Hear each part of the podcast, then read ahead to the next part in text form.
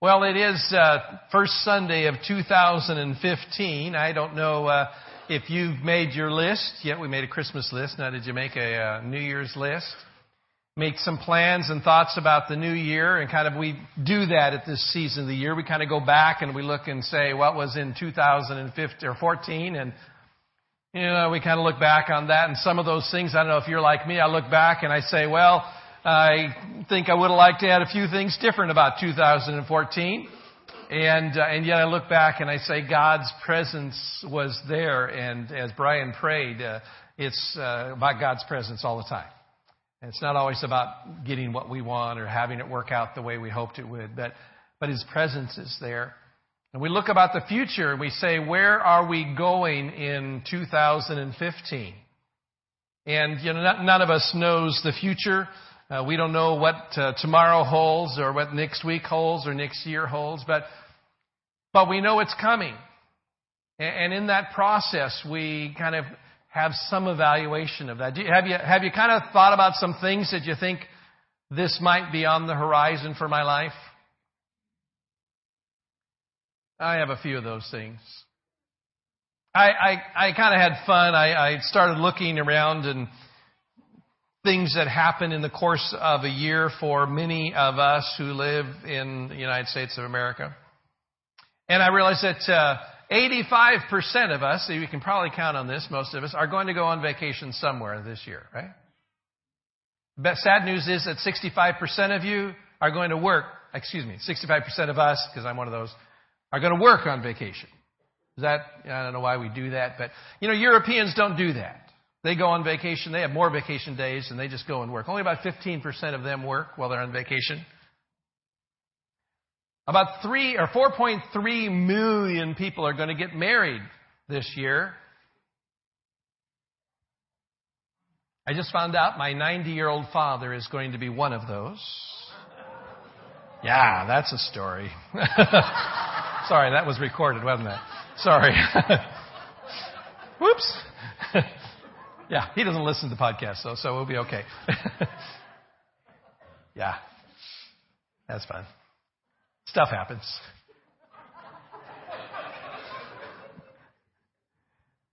There are going to be about 3.9 million births this year. We have one coming in three weeks, más o menos, or sooner, if possible. About 3.3 million students will graduate from high school. Yes! I, there's one. okay, you're, you're part of that statistic. Okay, there we go. Uh, about 2 million people are going to quit work. They're going to just say, I don't want to do this job anymore. Yeah, I guess some of you are ready for that. Yeah. About 7.5 million of you are just going to get laid off. That's kind of a depressing statistic, isn't it? Yeah. Yeah. About 5.5 million homes are going to be sold this year, which makes me think I want to go into real estate. Of course, everybody else wants to too, so that doesn't really help us too much. But there will be about, and this was a very hard statistic to track down, about 3.6 divorces for every thousand adults. I think that was the word. That will impact some of us, either personally or extended. I got this figure. This is a good number. 963,739 people filed for bankruptcy in 2013 because 14 statistics aren't out yet. There will probably be that many again. 2.5 million people died in 2013. And my last and favorite one is that there is a one in a hundred billion chance, not that you'll win the lottery, which is almost as bad, but that a piece of space debris will fall on you and cause bodily injury. I think we're safe on that one. You know, it's, uh, it's funny. They have statistics on everything. I mean, it's just absolutely Any and everything you can find a statistic on. And some of them are just silly. Uh, one in a hundred billion chance of having space debris fall on you. And some of them come a lot closer to home. Uh, when we talk about uh, divorce and we talk about sickness and death and those kinds of things, uh, kind of near and dear to my heart. Um, some of the things are full of sadness and those kinds of things. Some of them are full of joy. 2014, I had a, a new grandbaby. Well, I didn't, but my daughter did, and uh, I get the privilege of hanging out with him a lot. What else happened? My son got married. I had a lot of those things happen in my life last year. There's stuff that happens in life. And, and, and, we don't really know what is going to come. We don't really know uh, whether it's joy or sorrow. We, we don't know any of that stuff. What day did you guys get married? Ah, last year. Sorry. You were going to be my first statistic for this year, but yeah, it happens. But this is what I want you to know above all else. That as you think about what 2015 holds for you, I want you to know that God is on your side. That, that no matter what comes, and, and this isn't a, this is not a, you know, like God's on my side, so He's going to bless me, and I'm going to have, you know, everything good happen in 2015. No, that's not what I mean. What I mean is this: is that God is on your side. God walks with you. God is for you. God is working on your behalf. God is present with you in every circumstance of your life through every minute of every day, of every hour of your forever. He's on your side. And I can say that and believe that because I believe what His Word tells us. And that's what it is. He, he's with us. He, he invites us to fi- come to Him and find hope and help and strength in every moment, in every circumstance to rejoice and to cry, to do it all with Him.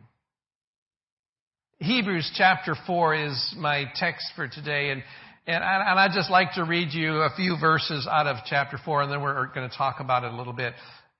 Beginning of verse 14, Hebrews chapter 4, verse 14, it says this.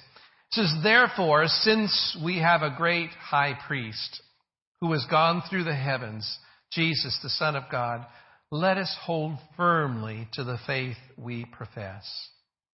For we do not have a high priest who is unable to sympathize with our weaknesses, but we have one who has been tempted in every way, just as we have been, yet was without sin.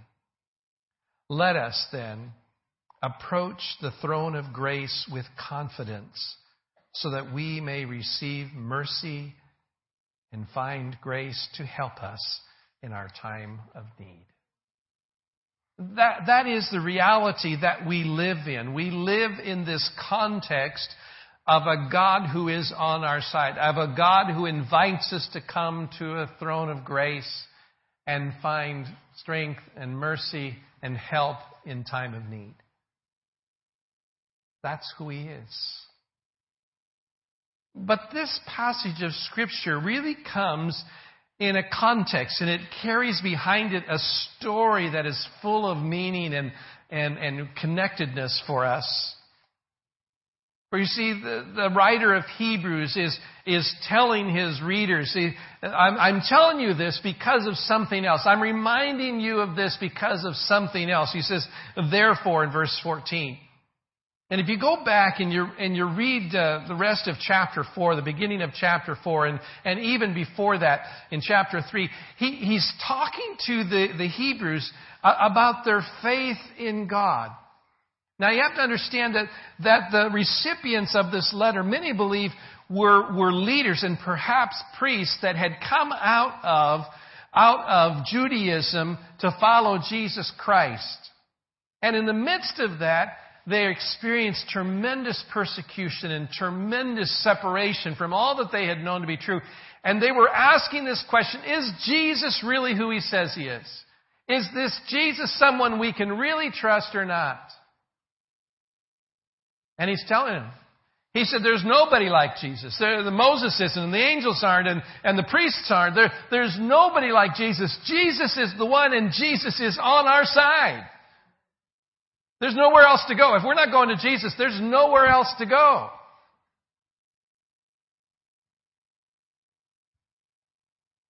And he makes reference to a story from the Old Testament.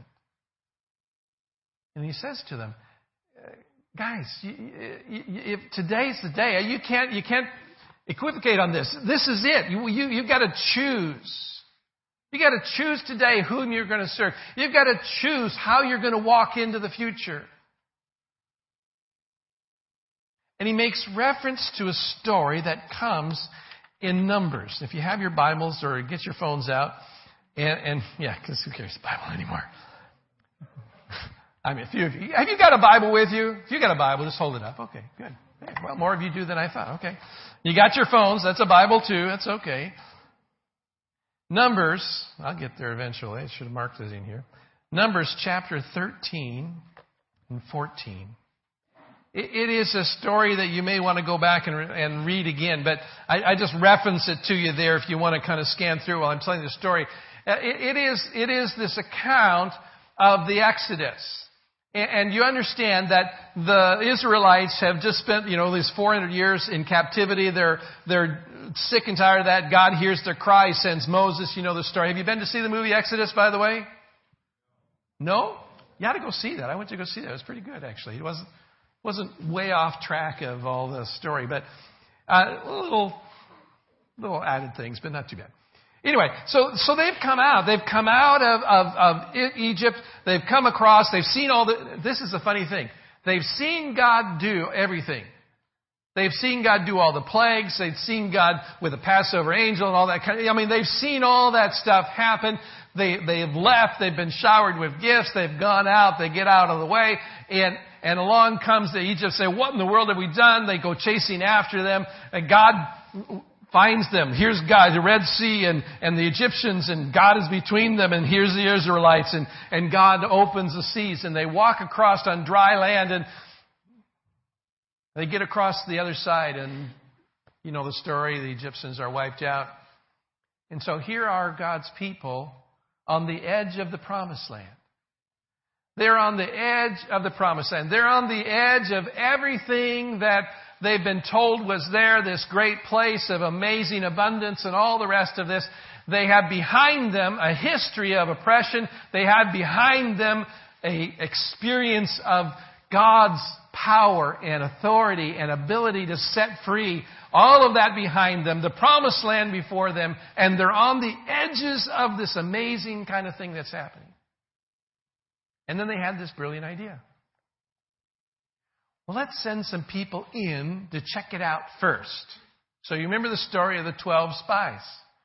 So they sent, they picked out 12 guys, one from every tribe, and they sent them into the promised land. Go scope it out for us. Go see what's there. So off they go and they're going through the land and they're collecting samples and things that they're going to bring back. And they come back to the people and they come loaded. I mean, they've got grapes and they've got grain and they've got all the goodies that they could find there.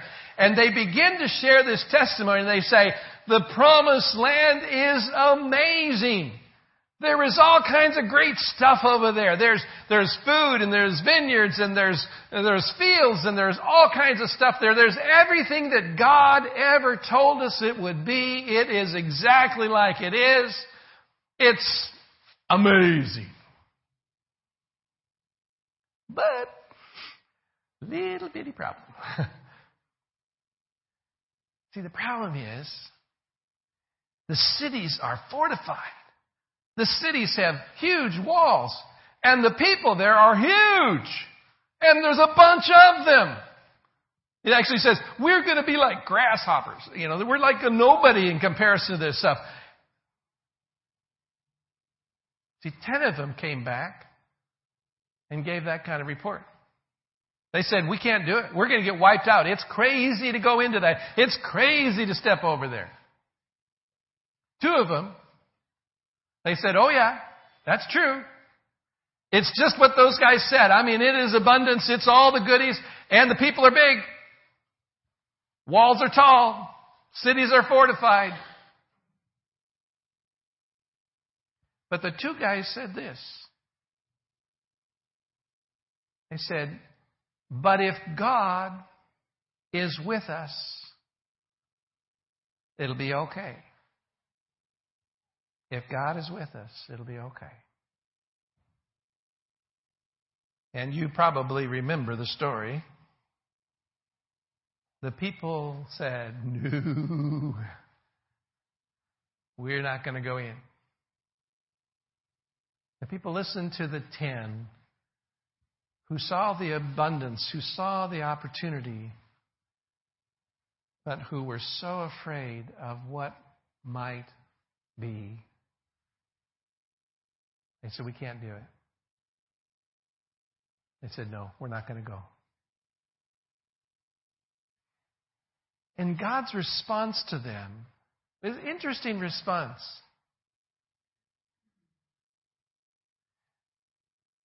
He said to these guys, This generation of people will never enter, not the promised land, will never enter my rest. And when he says that little phrase, will never enter my rest, that's what takes us back to Hebrews. Because the author of Hebrews is talking to these guys about rest. He's talking about a peace with God, not based on our circumstances, not based on something I do or don't do, but based on faith in their God. Faith that says, no matter what comes, no matter what I experience, no matter the persecutions, no matter the troubles, no matter, no matter anything that comes my way, I'm going to trust in God.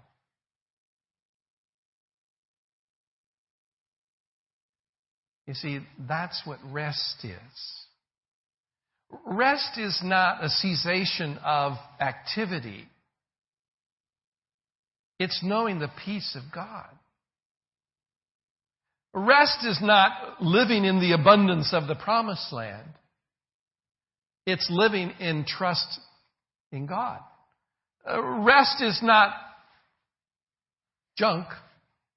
It's just the presence of God. It's a continual statement that says, no matter what comes my way, no matter what I experience, I'm going to trust in God. And in that kind of mindset, we find our rest. We find the promised, not the promised land, but the promised rest with God.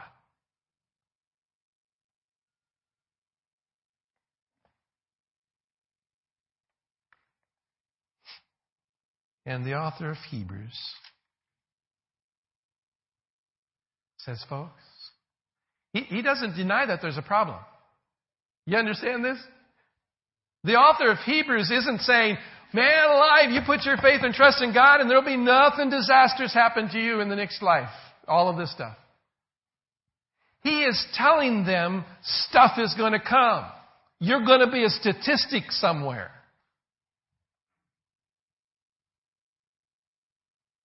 But you can trust in God and find rest in the midst of it. Because we have a high priest who understands who we are, one who has been tempted in every way as we are, yet is without sin. That's to say, one who has gone through all the junk of our lives, who knows about it, who understands it, who's walked in it. That God is on our side. That God is making intercession. That God invites us to come and find grace and mercy and help in time of need. It's not a promise of everything's going to be rosy. It's a promise of God's presence with us in the midst of the stuff of life.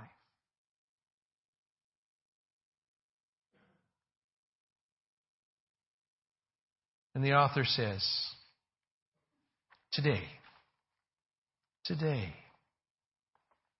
if you hear his voice, don't harden your hearts. You know what hardening your hearts is? Hardening our hearts is saying, God, I'm so afraid of my unknown future. This makes no sense. Listen to me. This makes no sense, but this is what we say. Because I'm so afraid of my unknown future, I'm going to go it on my own. That's what hardening your heart is. That's, that's what the Israelites were saying. Because of my unknown future, I'm going to go it on my own. And we are invited to say, because of the unknown future, and because, yeah, I'm afraid. Yeah, I don't know what's out there. I have lots of fears and anxieties, and I don't know what's coming. But, but this I do know God is on my side, and God goes with me. That's the opposite of hardening your heart. It's not a denial of the fear. It's not a denial of the unknown. It's not a denial of stuff happening. It's just an admission of God is present with us.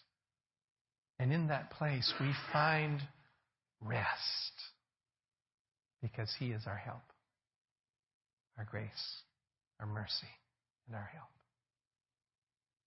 Amen? I, would like to pray. I, I, mean, I don't know what you've got going on. I, I, I think about my future of the year, you know, and we, you know, you know me and Norma and what's going on with us and Norma's health and, and what does this year hold? Oh, when I'm thinking about the new year, I'm thinking about those kind of things. I'm thinking about my kids. I'm thinking, God, what do you want to do in them? Can you just draw them closer to yourself this year?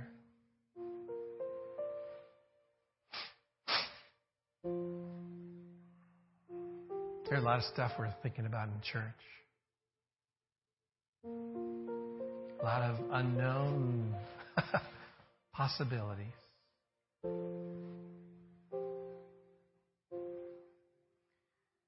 know, it's, it's, not, it's not just a statistic out there somewhere, it's us with real strength to come in the midst of struggles, with real hope to come in the midst of the I don't knows, with real rest to come for all the things that wake us up in the middle of the night. And I'd like to pray. I'd like to pray for you. If you've got one of those kind of spots, I mean, if you you you may be sitting here thinking, "Man, I'm so excited! My year's all going to be great." But maybe you've got some of those spots where you just say, "I don't know." Maybe you've got such big opportunities that are just scaring you. Maybe you have such stuff on the horizon that troubles you deeply.